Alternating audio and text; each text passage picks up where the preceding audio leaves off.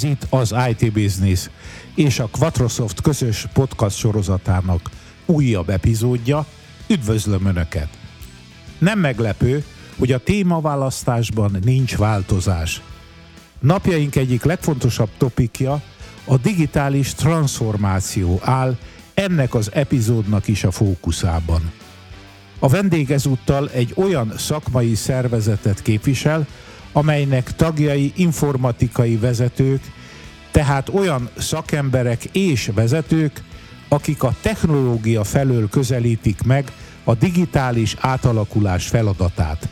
Mester Sándor vagyok, műsorvezető társam Tres András, a Quatrosoft első embere, mai vendégünk pedig Gazdag Ferenc, a Magyarországi Vezető Informatikusok Szövetségének az alelnöke.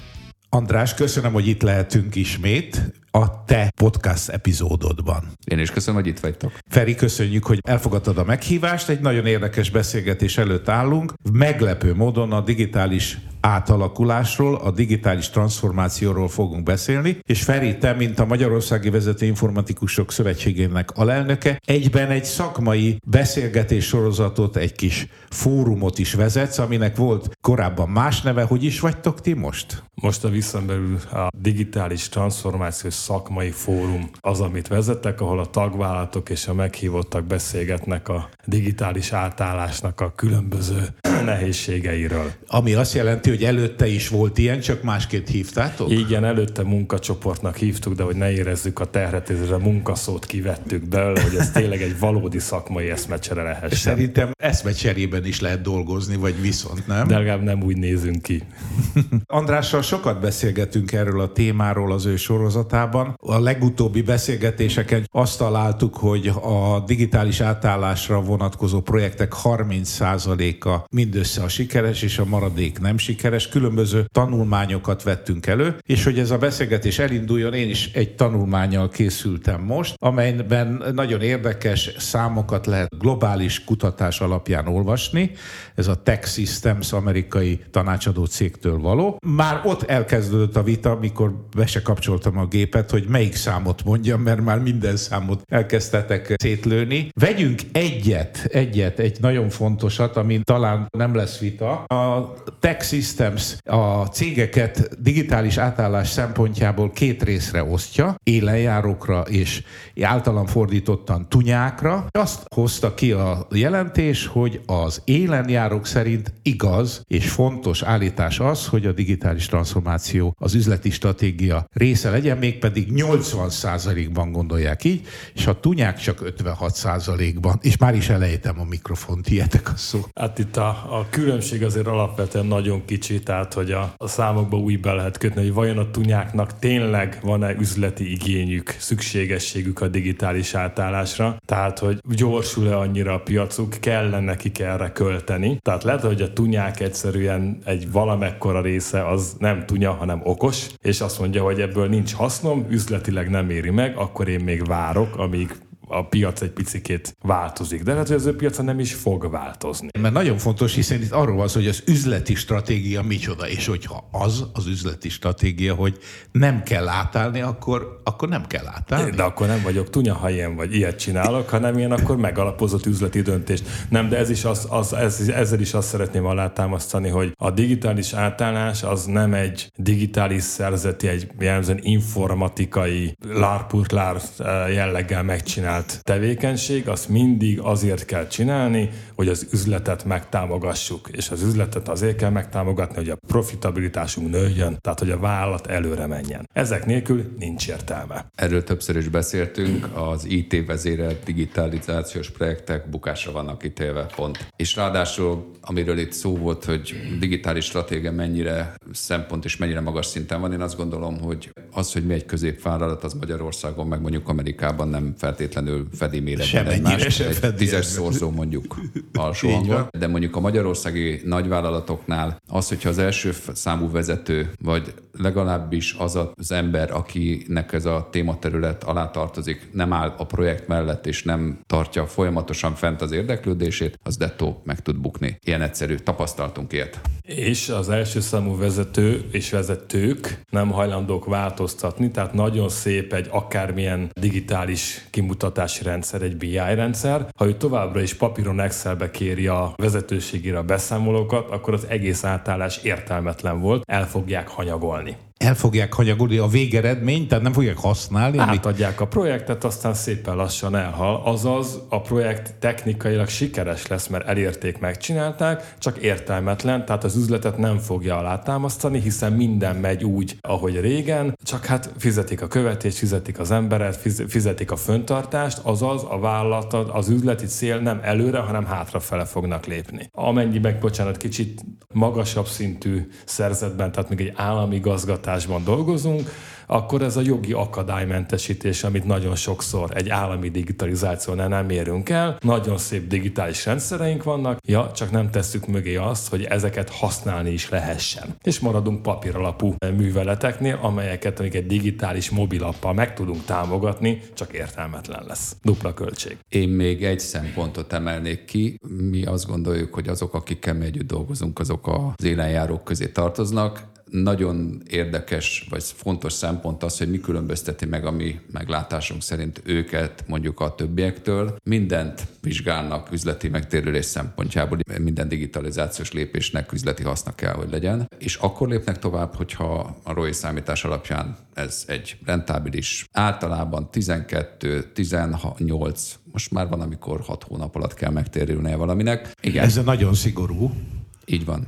A megtörős idők azok dinamikusan jöttek lefele, hogy az IT büdzsék kezdenek úgymond fölértékelődni, mert ugye attól értékelődik föl, hogy egyre kevesebb áll rendelkezésre. Ha csak nominálisan nem változott, volt 30% infláció, ez azt jelenti, hogy most jelen pillanatban a 70% az ráfordítható IT büdzsé. De hogyha ilyen nagy az elvárás, akkor az is lehet, hogy a projektek egy része már az induló állapotban elhal, magyarul el se tudják indítani, mert a ROI azt mutatja, hogy nem érdemes megcsinálni. Tehát a, ez de lehet egy ilyen fék. De minek csináljunk egy Egyetértek vele, csak hogyha most ilyen digitális transformációs zászlóvivőként mondanám, hogy jaj, miért nem digitalizáltok, úgy, hogy a Feri mondja, azért, mert nem éri meg. Tehát előfordulhat ilyen, nem? Ez így van. Az látszik, hogy szerintem egy digitális projektnek van egy belépési költség, van egy fix része, meg van egy változó része. Minél nagyobb az az érintett felhasználó szám, annak a változó költsége szépen viszi le az egy emberre rakódó befektetési részét. Mit tudom én, egy 5-10-20 fős szervezetnél mar magas a belépési költség, tehát millió fölötti per felhasználás, akkor nem is volt drága az, ami, ami belet vezetve. 500 felhasználóra ugyanaz a beinduló belépési költség szétosztva lényegesen kisebb perfős költséget fog eredményezni. Azt gondolom, hogy van egy méretarányosság is. Én most a digitalizációról a mi megközelítési szempontunk szerint beszélek. Egy e-mail alapú vállalatirányítás egy ötfős cégnél akár még működhet is. Vannak hátulütői, de azok a költségek, amik esetleg ebből megjelennek, azok nem összevethetők azzal, mint hogyha egy erre egy célítérendszert rendszert vezetnének be. Mielőtt belemelegednénk a beszélgetésbe, Feri híres arról, híres volt legalábbis eddig arról, hogyha bármilyen konferencián szóba került a digitális transformáció, akkor azzal kezdte, hogy olyan nincs, meg elkezdett ilyen tagadóba menni. Most milyen állapotban van a tudatod ilyen szempontból?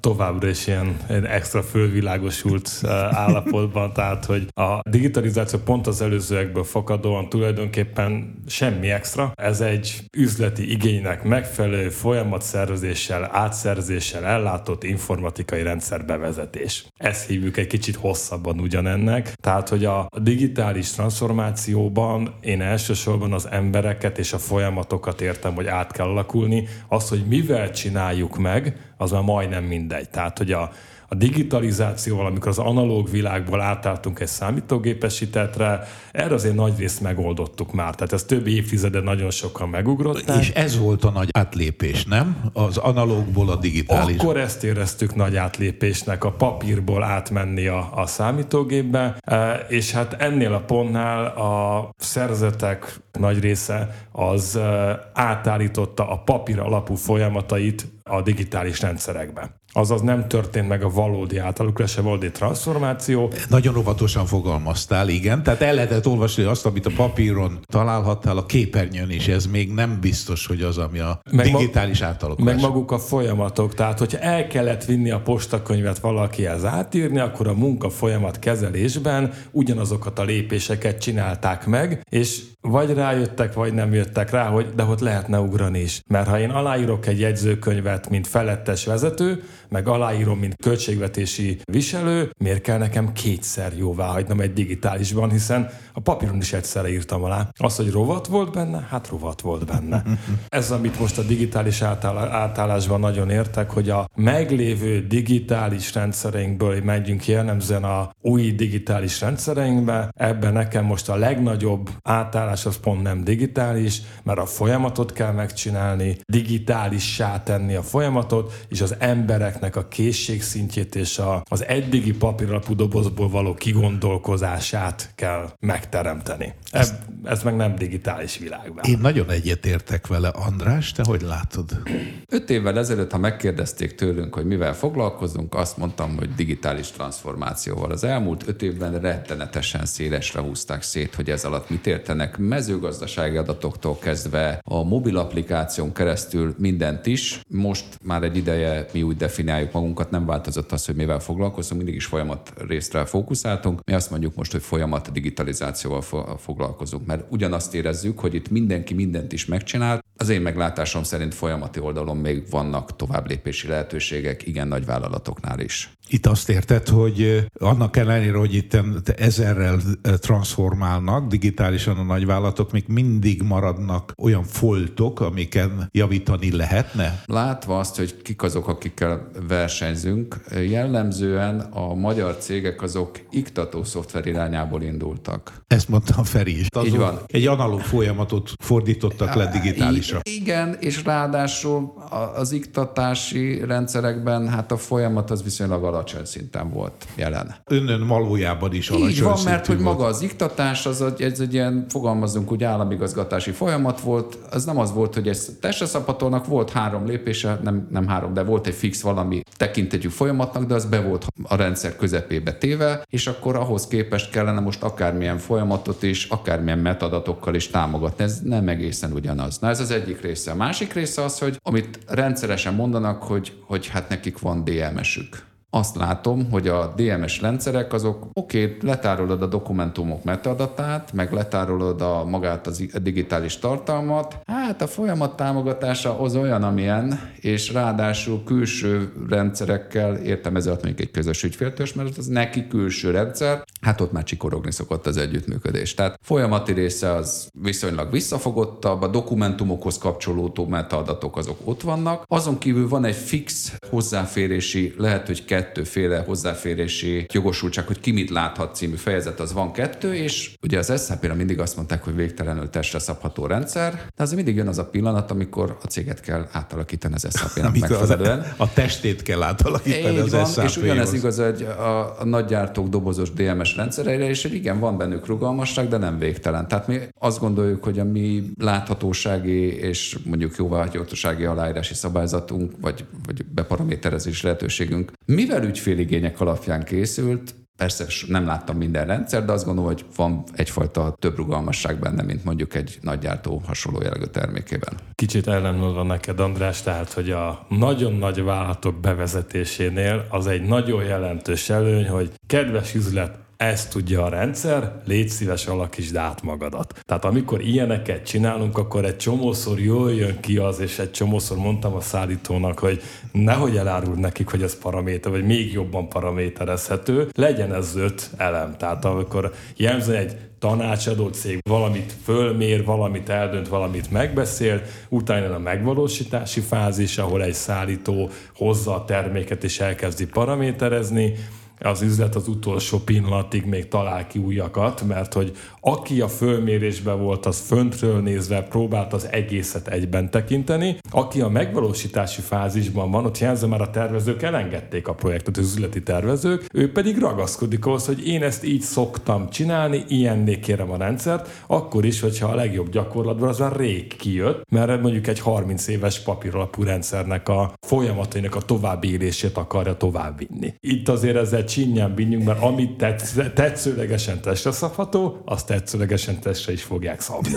Ez így van. Ugyanakkor a nagy tömegű adatfelvételnél folyamatoptimalizálási szempontból nézve igenis szempont az, hogy mekkora rugalmasság van benne. Nekünk volt könyvelő szoftverünk, ott konkrétan rög, tételrögzítésenként egy billentyűzet leütéses optimalizációkat kellett végrehajtanunk. Mert hogy a könyvelő mit csinált? Főkönyvi rendszerbe fölült napi 5-10 ezer adatot, és neki roppant mód nem mindegy az, hogy minden egyes tételsorhoz kell még mondjuk egy enter ütni, most mondtam. Ilyen szintű optimalizációk voltak, mert neki az mondjuk egy tételsor fölvitele volt mondjuk 15 karakterleütés plusz egy 6%-os hatékonyság növekedés. Ez, ez már üzleti logika, tehát ez, a, e, e, ennek ezzel egyetértek, meg a nagy dobozos termékek azok a régi szovjet borbégéphez hasonlóak, hogy eleinte mindenkinek különböző a feje.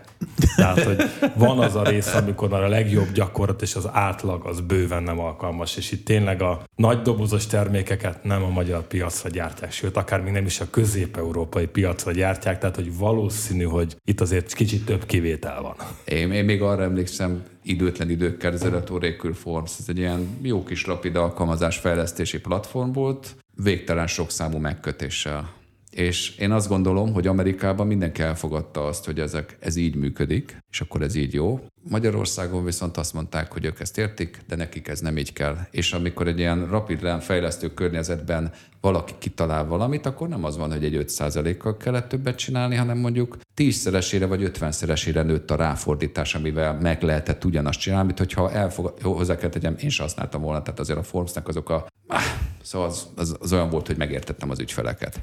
De akkor nem ezt az eszközt kellett volna választani. Mert utána viszont végtelen drága lett azzal, hogy olyan dolgokat kellett volna belenyomni a rendszerbe, amit az nagyon nem akart befogadni. Feri azt mondta, és nagyon egyetértek vele, hogy voltak éppen az átalakulás, a transformáció az emberekben és a technológiában megy végbe, és ehhez is most kiválasztok egy számot a tanulmányból, és ez az emberekre vonatkozik. És azt mondja, hogy a digitális transformációban élenjárók szerint, 73%-uk szerint fontos az, hogy a megfelelő keverék legyen abban a csoportban, ami ezt irányítja, az informatikusokból és az üzletemberekből, az üzletet vezetőkből, és hát a tunyákat is megemlítőzzük, 51%-ban mondják, hogy helyes ez az állítás.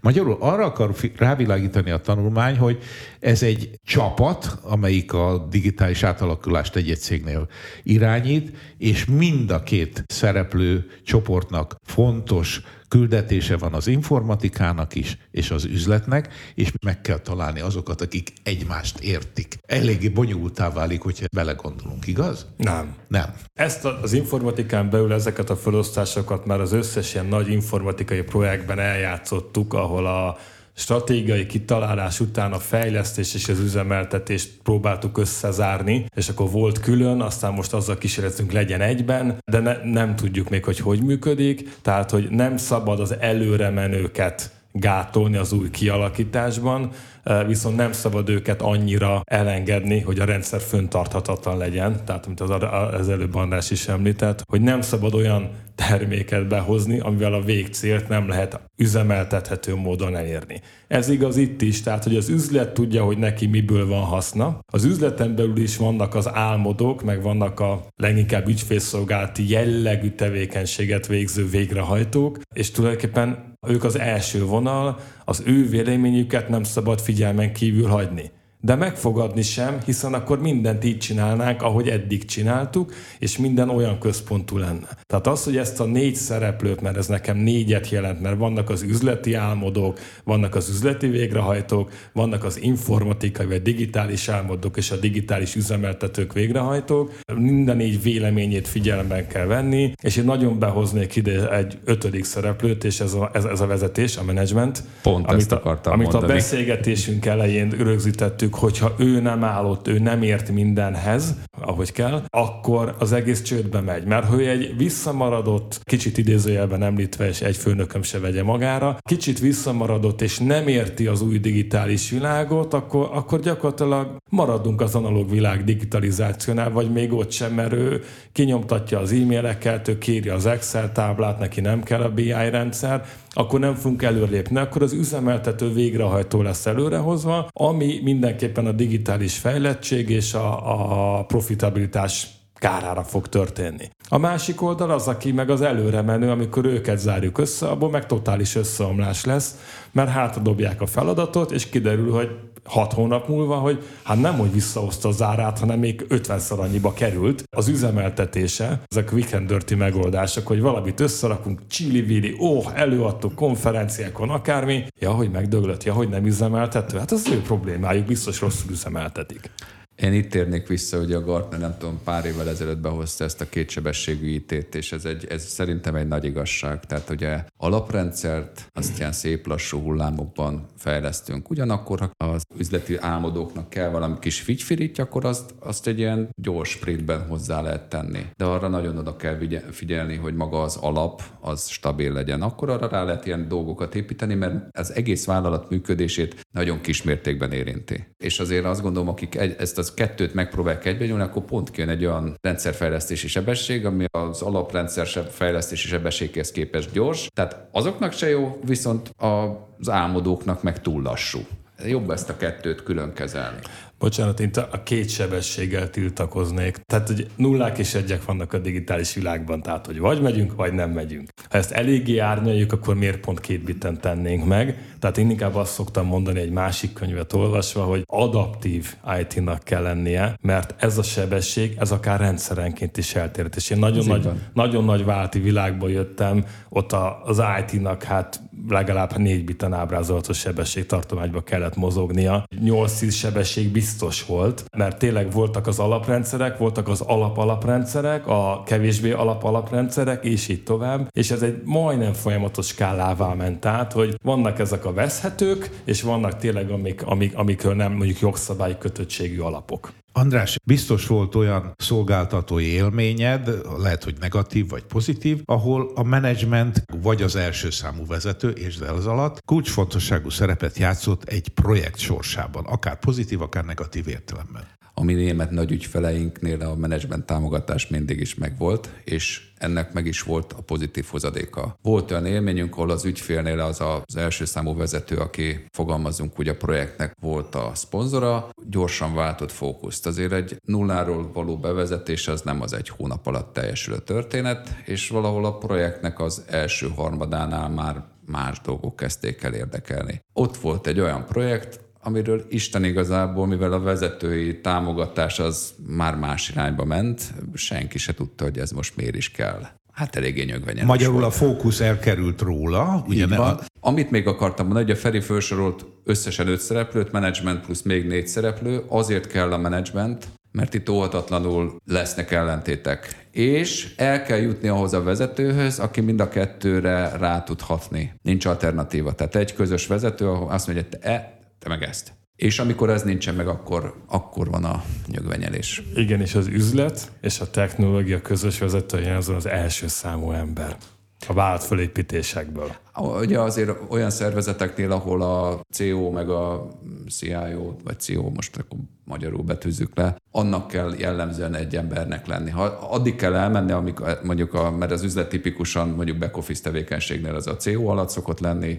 az informatika a CEO alatt. Amikor eljutsz ahhoz a vezetőhöz, aki ezt a két területet egyszerre felügyeli, akkor lehet feloldani az ilyen jellegű problémákat, nem pedig az, hogy ilyen lövészárkok kezdnek ásódni, és kialakul a megmerevedett front, amiből nagyon nehéz tovább lépni, és a szállító meg ott áll és pislog. Mit tudsz tenni? Volt már ilyen eseted? Az a baj, hogy egy első számú vezetőnek a támogatását szerintem egy szállító nem tudja megoldani. Nagyon meg kell nézni azt, hogy valójában megvan a támogatás, és ez egy súlyos kockázat, hogyha felmerül az esély annak, mert azért ez mit tudom én, egy 4-6-7 hónapos történet. Az idő alatt azért, aki szeret mindig újra foglalkozni, az biztos, hogy fog találni másik dolgot magának, és akkor oda fogunk jutni, hogy sehol leírva nincsen, soha szó nem volt, és az üzleti elmond, vezető az azt mondja, hogy neki van még KO kritériuma, addig ő be nem vezeti a rendszert, amik ezeket nem tudják. Egy érdekes érvet azért behoznék első számú ember szemszögéből. Manapság az üzlet maga, a gazdaság, az üzleti élet annyira gyorsan változik, hogy a hosszabb informatikai projektek veszélybe kerülhetnek egyszerűen a változás miatt. Ráadásul, hogyha a döntés előkészítés fél éves volt, már akkor történhetnek változások, és a bevezetés is fél éves, lehet, hogy a gondolat megszületése után egy évvel már egész másra lenne szükség erre szoktam én mondani, már nem emlékszem, hogy hol olvastam, hogyha a követelmények specifikálása és a rendszer átadása között több mint három hónap telik el, biztos, hogy új ötlete is lesznek annak az üzleti területnek, aki megkapta. Nekünk volt olyan ügyfelünk, ahol a bevezetéseknek az egyes szakaszai nem voltak hosszabbak három hónapnál. Ki lett mondva, hogy ez kell, három hónap múlva leszállítottuk, aközben elkezdtük specifikálni az újabb területet, vagy ennek az, ennek az adott területnek egy újabb vetületét, és jött a következő. Mindig ilyen kis három szak, hónapos szakaszokra volt bontva. Hát egy ennek mond ellent, amikor valaki szeretne nagyot álmodni, és ő egyszerre fogja digitalizálni az egész vállalatot, és akkor jön egy ilyen egy, három, négy, öt éves csodaprojekt. Ami nem lesz csoda projekt a végén. kell ennek a csoda projektetek, kell csillaghajót építeni, tehát az én általam látott projektek, meg az általam látott vállalatok azért a, a monumentális kategóriába tartoznak sokan, tehát a nagyon nagy holding szervezetektől az állami gazgatásig az államot és az állami szervezeteket egy holdingnak tekintve. Itt kell egy olyan még fölötte lévő szint, aki lát öt évig. De öt évre nem szabad konkrét követelményrendszert meghatározni, oda azokat a főpontokat kell betenni, amin belül a kéthetes, három hónapos, hat hónapos kis, mondjuk érdekes sprinteknek van létjogosultság, és meg tudják oldani. Mert hogyha a végét nem tudjuk, hanem kicsibe megyünk, akkor egy nagyon nagy szerzet szétcsúszhat. Most konkrétan a hazai közigazgatásról beszélgetve, tehát hogyha az egyik kéz mondjuk, aki beszedi a pénzt, nem tudja, hogy a pénz kiadás az hogy történik, meg az egésznek a szabályozás, akkor simán lehetnek egymásnak ellentmondó fejlesztések is. Így van, és ugye ez az egész meg van bubolva ezzel a közbeszerzés nevezetű történettel, ami bemelegítésileg hat hónap. Egy késleltető tényező. Pontosan, és ugye azért próbálnak monumentális projekteket felállítani, azt mondják, hogy nem akarnak tudnak két havonta új beszerzést futtatni. Ennek sajnos eredmény szempontjából is megvan az ára. Igen, de lehetne jól csinálni. Egy közbeszerzés lefuttatásához neked nem elég a magas szintű perspektívot, neked már követelmény specifikációt kell adni. Ez a közbeszerzés lényege, igen. Mert le, jó, oké, persze le lehet hívni kapacitást, meg egyebeket. Nem tudom, valamit valakinek ki kéne találnia, tehát a hat hónap az rettenet hosszú idő. Nagyon nehéz, rapid módon beavatkozni, valami igényt megfogalmazni. I- igen, de itt azért fölmerül az, hogy milyen gyorsan fordul ez a hajó. Egy olajtankernél ne rángassuk a kormányra kereket, mert abból általában probléma tör. Nem, rángathatod, nem fog semmi történni. Eltörik a, izé a, a, a, a, lapát, a okay. kormánylapát hátul. Itt azt kell megnézni, hogy milyen sebességgel kell menni, és itt a, a beszerzésektől a megvalósításinál, tehát hogy amikor nekem egy 20-25-30 éves mondjuk biztosítói vagy nyugdíj jellegű eh, rendszert kell forgatnom,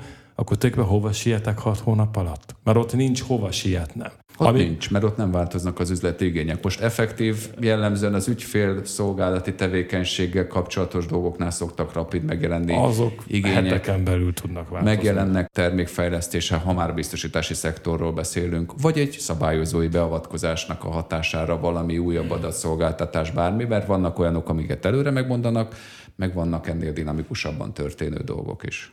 András javasolta még az előzetes egyeztetés során, hogy beszélgessünk a technológiáról, pontosabban még Feri is említette emberek és technológiák, és András azt mondta, hogy beszéljünk a digitális átalakulásnak egy érdekes részéről, szegmenséről, a migrációról. Ami miatt én ezt szóba hoztam, most elég sok, fogalmazunk úgy nehéz migrációs feladaton vagyunk túl ebbe az évben volt, azt hiszem tán négy nagy migrációs feladatunk is, és azért ezeknek a tapasztalataiknak a megélése alapján az, azt gondoltam, hogy erről érdemes beszélni. Tehát én azt gondolom, hogy egy, egy kicsit mondjuk meg, hogy itt mit értesz a te esetedben migráció Így van. Van nekünk egy régi rendszerünk, működtünk valahogy. Most már túl vagyunk azon, hogy papír alapon dolgoztunk, mert az zöldmezős beruházásnak minősül, mert ott valahol valakinek egyszer adatot kell rögzítenie. Tehát van egy régi rendszerünk, és kitaláltuk. Fantasztikus, elkészült a rendszer, de az a rendszer az nem nulláról fog elkezdeni töltődni, hanem igenis szükség van rá, hogy az előző rendszerből történeti egyéb adatokat átemeljünk, mert hogy magához az ügyintézéshez szükség van a múltra is ezzel kapcsolatban merültek föl bennem a mostani élmények, meg egy régi élményünk. Név nélkül volt egy nagy államigazgatáshoz kapcsolódó projektünk, elkészítettük a rendszert, mindenki rettenetesen elégedett volt, és akkor jött a feladat, hogy van három régi rendszer, ebből kéne bemigrálni, mert hogy szét voltak valamilyen alapon szegmentálva az új rendszerbe megjelenő funkciók három rendszer között. Az ügyfél tök normális volt, mert látta, hogy nem lehet a migrációval megfelelően haladni. Az migrációs költség az a rendszerfejlesztésnek a költségének a háromszorosa volt, amikor befejeződött a projekt. A projekt úgy fejeződött be, hogy sikertelennek nyilvánították. Az ügyfél azt mondta, hogy nem tud mit csinálni, teljesen elfogadja, hogy itt megtörtént, elkészült. A migrációba bele lett minden téve. A fő probléma az volt, hogy az üzleti szabályok, amiket az új rendszerbe bele kellett tenni, mert törvényi vagy rendeleti szabályozásoknak megfelelően ezeknek ott kellett lennie. Az új rendszerbe belekerült, a régi rendszerekben nem voltak benne, és nem lehetett bemigrálni az adatokat, mert nem feleltek meg a rendeleti vagy törvényszabályozásnak a régi adatok. És ez jön most akkor a mostani élmények, hogy milyen helyzetek vannak. Ha most valaki leszeretne váltani egy rendszert, akkor sokszor előfordul az, hogy ez a rendszer már gazdátlanná vált, és akkor ott állsz egy régi rendszerrel, több-kevesebb, semmi dokumentációval, és valahogy át kéne pakolni az adatokat. Feri, neked hasonló élményed volt? Nekem egy Vagy pozit... kerüled az ilyen élményeket? Nem, egyszer barangoltam a középfelti szektorban, és ott volt, a hívtak itt segíteni nagyon nagyhoz. Ott pozitív volt az élmény, tehát ott négy darab rendszer volt, azonnan érkeztek a, az adatok, ez egy szolgáltatás menedzsment rendszerek voltak, és hát nem tudták megoldani a nagy felhő szolgáltatás menedzsmentbe való migrálás, mert 170 valahány ezer szolgáltatási elemük volt. Ugyanúgy egyébként, hogy András is mondta az ő esetében, nagyon normális volt az ügyfél, és itt volt valaki, aki döntéshozói szinten úgy látta, hogy a probléma megoldható, de nem ezzel a partnerkészlettel. Azt megállította a végrehajtási projektet, és külső segítséget kért. Hát ott én voltam az egyik külső segítség, meg mellettem még sokan, és az volt a feladat, hogy megoldható-e, hogy ebből a négy rendszerből kiexportált adatokból lehet-e valami értelmes szolgáltatás fát csinálni algoritmizáltan, hogy tetszőleges időpontban migrált adatokból álljon elő az új szolgáltatás lista. Három hét volt, lehetett, a 170 ezer adat a szolgáltatási elem az valójában 76 szolgáltatási elem volt paraméterekkel. És ez sikerült a stábbal úgy megoldanunk, hogy egy Visual Basic scriptbe, mert az Excel az a minden, a tetszőleges időpontban importált szolgáltatási listából előállt. Tehát ott mondjuk egy két hónapos késedelmet szenvedett a, a projekt, de sikerült megcsinálni. De meg lett oldva, hogy De, me, de meg, meg lett oldva, és akkor nem sikertelt, hanem sikeres. Jó, nem egy szabályozott rész volt, ez egy belső rendszer, de itt is, tehát ha nincs ez a, az előbb is említett nagyon vezető elköteleződés, hogy már pedig csináljátok meg, és keressük meg a megoldást, hogy nem feladatok jönnek, azt elfogadták, akkor ez is simán sikertelen lett volna. Tehát nem szabályozott rész volt, ezért meg lehetett ugrani ezt a dolgot. Egyébként meg jellemzően ezeket kerülöm az ilyen jellegű projekteket, tehát a nagyoknál ezek, amiket én láttam, csináltam, az a KO kritérium volt, tehát hogy azzal kezdünk, hogy hogy megyünk át és addig nem engedjük el az újat, amíg nem látjuk azt, hogy az új rendszerbe hogyan ér át az adat. Tehát az a migrációs stratégia, az, az a kezdődik. Tehát most a, egy nagyon korszerű témára, az a felhősödésnél is felhőköltözés az exit stratégiával kezdődik. Amíg nem tudom, hogy hogy jövök ki, addig nem megyek be a normál életben is sem, hogy belépek egy sötét szűk liftaknába. Hát ha nem tudom, hogy hol jövök ki, akkor miért megyek be? És most egy új fogalmat vezetett be. A eddig volt a tesztvezérelt fejlesztés, eljutottunk a migráció vezérelt fejlesztésig. De ez valahol nagyon igaz, nem? Jogos különben. Ugye mondtam, hogy négy migrációs dolgunk volt, abból egy nagy export volt, egy adatkiadás a mi rendszerünkből egy más vállalat számára, az sikerült. Volt egy nagy átállásunk az egyik ügyfelünknél, ahol nehezen, de sikerült, illetve volt egy új ügyfelünknél egy nagy rendszer átállással, ráadásul több forrásba is kellett migrálni az adatokat, és még az egyik migrációnk az hátra van, talán most hétvégén lesz, de mind a négy sikerült, azért ez szerintem teljesítmény. Figyelembe véve azt, hogy ugye mi néha szolgáltatunk adatokat más rendszereknek, látom azt, hogy hogyan vagy hogyan nem megy. Nálunk több milliós, több tízmilliós, több százmilliós tételszámokról beszélünk, hogy csak elhelyezzük a mennyiségi skálán, hogy hol tartunk, és akkor az egyik nagy gyártónak a rendszerére azt mondják, hogy 60 ezer tétel per nap. Persze, értem, de nem értem. Ott Miért? mi lehet a hiányosság? Nem tudom. Nem az én dolgom, de nekem az azért a 60 ezer van, hát most csak nézzétek meg, van mondjuk 5 millió tétel, ha 50 ezeret lehet betölteni, akkor 100 nap a migráció. Elég egyszerű a matek. És érdekes, hogy ezzel nem mindenki néz szembe, vagy hogy fogalmazza. Igen, és akkor mi a pozitív oldal, hogy ahogy a Feri is mondja, egy, egy migrációs stratégia kell nyilvánvaló. Ez Előtte van. el kell gondolni, hogy ez hogy fog átmászni oda. Az egy is egy érdekes, hogy mikor jönnek ezek a számok előre, elő. Nagygyártók mit mondanak? Az ő rendszerük mindent is tud. Elsállítás végtelenül skálázható, kettes állítás. Egyébként a felhasználó kettő kattintással most már a mesterséges intelligenciával megtámogatva, van ez az alkalmazásfejlesztés, valaki leül, és azt mondja, hogy bankfióki rendszert fejleszt nekem. Ennyi a specifikáció, az, az AI neki megy a, a gyors alkalmazás fejlesztő környezet, és Kész. És kész az egész. Hát nem. Hát nem. Hát nem. Egyszer csak jön az igazság pillanata. A Word és az Excel mindent elbír. Csak valakinek azt meg kéne csinálni. És akkor jön az, én régen ugye villamos mérnök voltam, villamos gépeket kellett tervezni. Hát mivel informatikával foglalkozom most is, viszonylag távol állt az én lelkemtől ez az egész téma, de én terveztem papíron olyan villamos gépet, ahol egy zárt lukba belülről kellett a csavart betenni. Szerencsére senkinek nem tűnt föl. Na, tanácsadók tudnak ilyen informatikai rendszert megálmodni követelményekkel, amit ember legyen a talpán, aki meg tud oldani. Visszatérve azért, tehát azt akartam mondani, hogy azért viszonylag sok cég sok mindent állít. Én nekem egy meghatározó élmény volt, 15 évvel ezelőtt nagy állami intézmény egyik gyártó processz platformját megvette. Azok a szerencsétlenek elhitték azt, hogy mostantól kezdők leülnek, rajzolnak két ábrát, és minden magától működik. És egy elég komoly megtapasztalás volt nekik, amikor lelettek rángatva a földre, hogy a 99,99 százaléka az ilyen különböző BPM projekteknek az, hogy létre kell hozni a szolgáltatásokat, amit utána leülsz, és azzal a 0,02 százaléknyi ráfordítással berajzolsz és meghívod. És tényleg benne volt a marketing anyagokban, hogy innentől kezdve nincs szoftverfejlesztés, rajzolsz és működik magától. Az apró betűs előkészítő részt nem olvasták el a papír élére írva elég alaposan. Ami mi volt? Ja, hogy nem. Azt nem olvasták Négyes el. betűvel, halvány sárgával, fehér alapon. Igen, igen, igen, igen. Úgy ért, hogy oda az van, hogy nem ilyen egyszerű.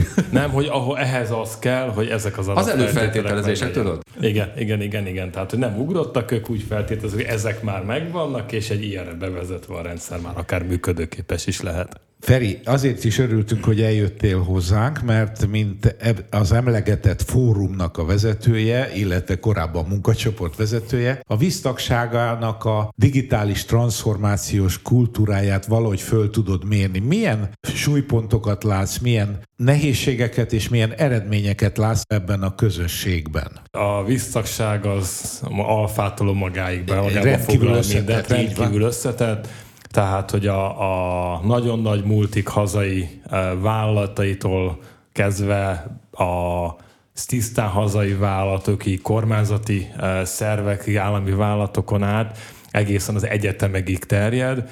Innentől kezdve a visz, mint egy adaptív központi digitális szervezet azért mindenki próbál megérteni, és akkor mindegyikünk érti a másikat, erre tartjuk a szakmai fórumokat jellemzően. Hát azt kell, hogy mondjam, hogy minden iparágban dolgozó tagváltunk azért nagyjából az iparág sebességével próbál haladni. Tehát, hogy ami az ő üzleti igényet, nem várunk el e, olajtankertől szalomozást, kis e, sugarú szalomozást. Tényes van, hogy az olajtankerek azok, azok nem is fordulnak gyorsan. Tehát ők egy irányba mennek. Kivéve, ha megfelelő ösztökélést megkapják. Van olyan tagvállalatunk állami szervezetként, állami vállalatként, aki most egy megfelelő vezetéssel nagyon úgy néz ki, hogy, hogy meg fogja karcolgatni ezt a jakt, meg ezt a cirkáló létet, mert hogy rá van szorítva, ő is ügyfélszolgálati jellegű tevékenységet kell, hogy támogasson digitálisan, és ő igenis akar fordulni, és ő gyorsan akar manőverezni, és hát a, az állami szabályozás által adott térben azt keresik, és meg is találják, úgy látom, hogy ezt hogy lehet megcsinálni. Tehát ennek azért már konferenciákon, bemutatókon jönnek a meg belső beszélgetéseken ennek a módjai. Én nagyon remélem, hogy előbb-utóbb nyilvánosan is látható lesz a nagy közönségnek. Tehát vannak ilyen első fecskék, és hát a másik oldal természetesen a, a, az, aki manőverezhetne, de nem akar. Hogyha követjük ennek az idézett tanulmánynak a nomenklatúráját, vannak élenjárók és vannak tunyák, akkor ebben a közösségben hány százalék a tunya és hány százalék az élenjáró? Hogy látod? Hadd válaszoljak erre. Szerintem felülreprezentáltak a, a, az ügyesek. Tehát már az, aki veszi az energiát arra, hogy eljárjon egy rendezvényre, mert lehet ezt abból az irányból nézni, hogy jókat teszünk, jó helyeken vagyunk, kis borozás, esetleg kiegészítő eszközökkel, már mint értem, ez mondjuk pálinka. Ugye ez az egyik megközelítés, a másik az az, ahol azt gondolják, hogy, hogy azért ennek a szakmai része is fontos, és szerintem csak a pálinkáért meg a borért lemenni az egy idő múlva unalmassá válik. Tehát igenis történik szakmai beszélgetés, megbeszélnek egymással dolgokat, és akkor is tenni kell valamit. Tehát nem az van, hogy csak ülök, az valaki majd megbük, és akkor történik valami. Ő aktívan kiválasztotta azt, hogy el fog járni ezekre a rendezvényekre, beszél például a Ferivel, beszél a Sándorral, néha beszél velem, tehát beletesz egy plusz métert, vagy kilométert, nevezzük a vala. Tehát azt gondolom, és ebből hogy... következik, hogy nyilván az élenjárás a cél. Pontosan. A hullám előtt járni, tehát hogy itt a, a visszambelül nagyon sok iparág közti kommunikáció zajlik, tehát hogy az energetikai ipar beszélget mondjuk egy, egy, egy informatikai szolgáltatóval, próbál tapasztalatot cserélni, e, vagy, ez, vagy a oktatás beszélget egy mezőgazdasági cég, informatikai vezetők természetesen, digitális vezetők egymás között. Tehát, hogy itt nagyon sok olyan ötlet, és ez a, ez a plusz kilométer, ez az extra mérföld e, kategóriában e, történnek beszélgetések, hogy hát ha működik a szántóföldön, akkor megpróbálom én az oktatásban.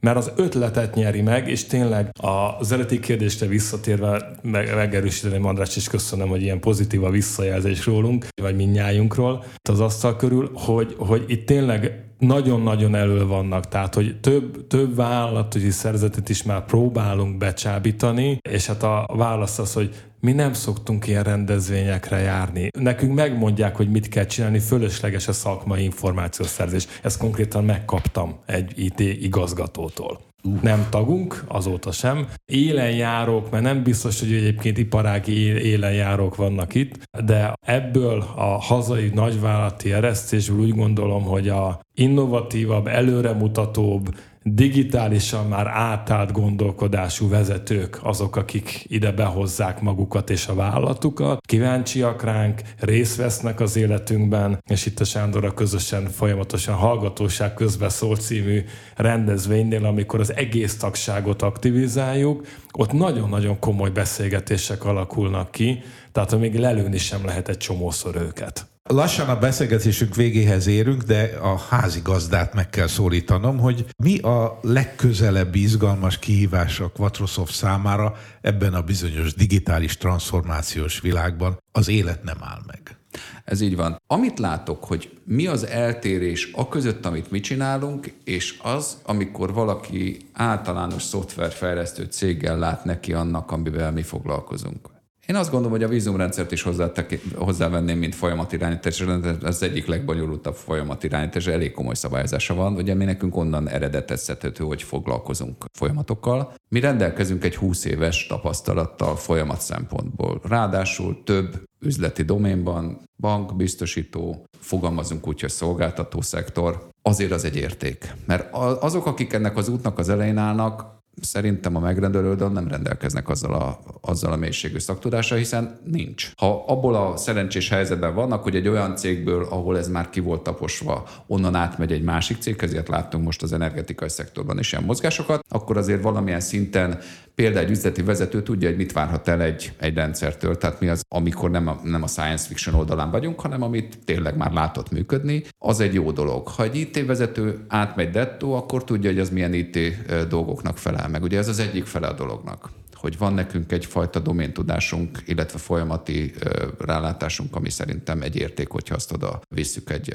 megrendelőhöz. Tehát hogy alakul ki a 2-400 rendszer egy nagy vállalatnál? Úgy, hogy lespecifikálják a fejlesztést, Jávában végtelen mennyiségű framework van, mindenre is van legalább 5-10 darab, ebből kiválaszt egyfajta ilyen szetet, megcsinálja, mit tudom én, a perzisztencia rétegnek az 5.4-es változatában megcsinálja. Átadja, nagyon jó, még egy kicsit ott kell egy kicsit fejleszteni, aztán a rendszert működik, félreteszik, és akkor 5 év múlva jön egy üzleti igény. Addigra a perzisztencia réteg a 7.9-es változatnál tart, a Java világban rendkívül nagy lépésekkel haladnak azok, akik ezeket a dolgokat fejlesztik, és mindig rájönnek arra, hogy amit már régen kitaláltak, az nem olyan jó, az úgy, hogy van adakta, létrehozzuk az újat, elkészül az új rendszer, már most egy újabb fejlesztés, a büdös életben nem fog senki áttenni ezt a régi rendszert. És akkor eljutunk oda, hogy toxikus vagy nem toxikus. Mondom. Volt ez a nagy probléma, hogy a Log4j-nak az egy pont, nem tudom melyik változata, az toxikussá vált, és azt hiszem talán már voltak is támadások, amit ezt használták ki, és akkor adj uram Isten, mindenki rájött arra, hogy ezt most izubet nagyon gyorsan ki kell cserélni. Azért ez csak egy még az sem biztos, hogy azt a régi rendszert át lehetett állítani mondjuk az 1.x-es változatról, ahhoz, hogy ne legyen probléma, át kellett állítani még a 2.x-es változatra. Egy azonnali frissítés volt a megoldás. Azt én mind értem, csak a felülete változott, tehát ezt meg kellett csinálni. Nem az volt, hogy ott valaki, volt, itt a piros, hol a piros, kicseréltük, kész is van, azért ennél egy picit több volt. Mi folyamatosan odafigyelünk arra, hogy fejlesztjük és karban tartjuk. Az egyedi fejlesztési rendszereknél meg úgy általában megszoktak rekedni azon a verziószámon a különböző elemekben, amit annó akkor ott trendi volt, és még a megrendelő is azt mondta, hogy ez jó. Nem csak megrekedni szoktak, hanem le is fagyasztják a rendszereket többnyire. Így van. Működik, nem nyúlunk hozzá, nincs üzleti haszna. Tehát itt veszik el egyébként az üzleti irányítás, mert ezek viszont nyersen belső digitális világú informatikai fejlesztések. Ez amiért az üzemeltetőnek ott kell lennie a stábban, mindkét oldalon, tehát hogy a digitális világban a helyben járás az egy enyhe emelkedés jelent. Pénzben is. Mármint költség igen, oldalon. Igen, igen. Így van, és azért a, az a rész az viszonylag rugalmatlan. Tehát ahol ezt hozzá lehet nyújtani, az a fejlesztési rész, az üzemeltetési részhez nem, nagyon nem könnyű hozzányúlni, mert az már működésbiztonsági kérdéseket vet fel. Azért kezdtem erről beszélni, mert mi folyamatosan foglalkozunk azzal, hogy mit tehetünk szebbé, jobbá. Azt is nézzük, hogy hogy lehetne a mesterséges intelligenciát valamilyen szinten bevonni abba, amivel mi foglalkozunk, ugye azért az fölvet komoly kérdéseket, tehát on-prem futtatni ilyen dolgokat még sajnos nem triviális. Vannak olyan lépések, amiket le lehet húzni a saját oldaladra. Én nem gondolom azt, hogy bármelyik ügyfélünk azt lehetővé tenni, hogy az, az OpenAI API-án keresztül bejön az ügyféllevél, és akkor ah, csinálj egy jó levelet, egy pozitívat vagy egy negatívat, és akkor kimegy az OpenAI-hoz mert ők sose semmit se tárolnak le, de azért csak kiderül, hogy ott be kell állítani ezt meg azt, meg azt se hiszem el, amit kérdeznek ilyen szempontból. Tehát az, hogy mit használnak föl, vagy mit nem, nagyon nehezen utolérhető. Még ők se tudják azt, hogyha mondjuk tegyük föl, van egy kereskedelmi cég, aki az ügyfelünk, egy kereskedelmi témájú levél kimegy, amit még három levéllel be is tanítottunk, hogyha egy ilyen jellegű levél egy ilyet kell rá választatni, és egyszer csak az OpenAI egy másik kereskedő cégnek ezt a best practice-t odaadja. És az a baj, hogy nem véletlenül perelik most az OpenAI-t különböző szerzők, mert azt mondják, hogy felhasználták a betanításához az ő könyveiket. Nagyon nem egyszerű dolog. Tehát én azt gondolom, hogy ez a felhőben nem működőképes, a lehozás az most még nem triviális. Nincsen magyar nyelven működő. On-prem szerintem ez egy fontos dolog, és addig, amíg ebben nincs tovább lépés, addig ez nem lesz, és azt nem egy magyar startup fogja a betanítást megoldani. Egy, foglalkozni kell vele, ez egy hipotézis, ami nem bizonyított, hogy én azt gondolom, hogy ez igenis hatékonyságban tudna segíteni. Mert nem az van, hogy le kell ülni, és ki kell találni az egész levelet, és most nem mint alapról beszélünk, mert mi már régen csináltunk, hogy mindenféle templétekből, multitemplétből vág össze egyféle dolgot. Nem erről beszélek, hanem arról beszélek, hogy tényleg az, amit kaptál, annak alapján próbál egyfajta válaszadási segítséget nyújtani. Ez csak egy gondolat. Még jelen pillanatban szerintem nem megoldható, de ezt mi folyamatosan nézzük. A metának van egy olyan nagy nyelvi modellje, amit le lehet tölteni. De a magyar képességei még hagynak maga után kívánni valót. Most az az állítás, hogy ezt fejlesztik. Nagy kérdés, hogy ugyanúgy open source fogják tenni, mint a kettest, vagy pedig nem. Én azt érzékelem, hogy csak azért, mert hogy a konkurenciáknak oda tegyenek, azért tették ezt most elérhetővé, nem azért, mert az ő józan felfogott üzleti érdekük ez, csak lemaradtak egy kicsit, és így tudnak valahol beavatkozni. De azt például le lehetne hozni, és tudsz hozzá hardveres infrastruktúrát tenni, mert azért nem kapkodják ám ezek el magukat, amikor ott generálni kell. Nem tudom, hogy ChatGPT-t szoktátok elhasználni, de azért majdnem gépelési sebességgel gépelő is, tehát nem az, hogy most ott van a válasz. Szóval ezzel foglalkozunk, meg foglalkozunk minden mással is. Ami nagyon érdekes, hogy az Orékül kihúzta sok helyen a gyufát. Mert ugye ez az új licenszélési politikája, ez nagyon sok helyen nagyon kiverte a biztosítékot, irgalmatlanul megdrágította. A lényeg az, hogy most egyszer csak elkezdtek felérdékelődni. Ugye sokan mennek föl Azure-be, ott az MSSQL-nek az árazása szerintem sokkal kedvezőbb, mint ha Oracle-t futtatsz. Ugye már ez egyfajta lépés, mi futunk MSSQL-en. És a másik az az, hogy most mindenki szeretne mondjuk PostgreSQL-en futni. Nálunk technikailag az is megoldott, és most úgy tűnik, hogy lehet, hogy lesz egy nagy rendszerátállításunk sok felhasználóval, sok adattal. Technikailag tudjuk, hogy működik, és most majd valószínűleg kell egy optimalizálást végrehajtani, hogy ez mennyiségileg is működjön. András, nagyon szépen köszönöm a meghívást. Itt lehettünk a tárgyalódban, és beszélgethettünk. Én még egyszer köszönöm, hogy eljöttetek, és szerintem jót beszélgettünk. Feri, köszönöm, hogy elfogadtad a meghívást. Köszönöm szépen én is. És a hallgatóknak köszönöm a figyelmet.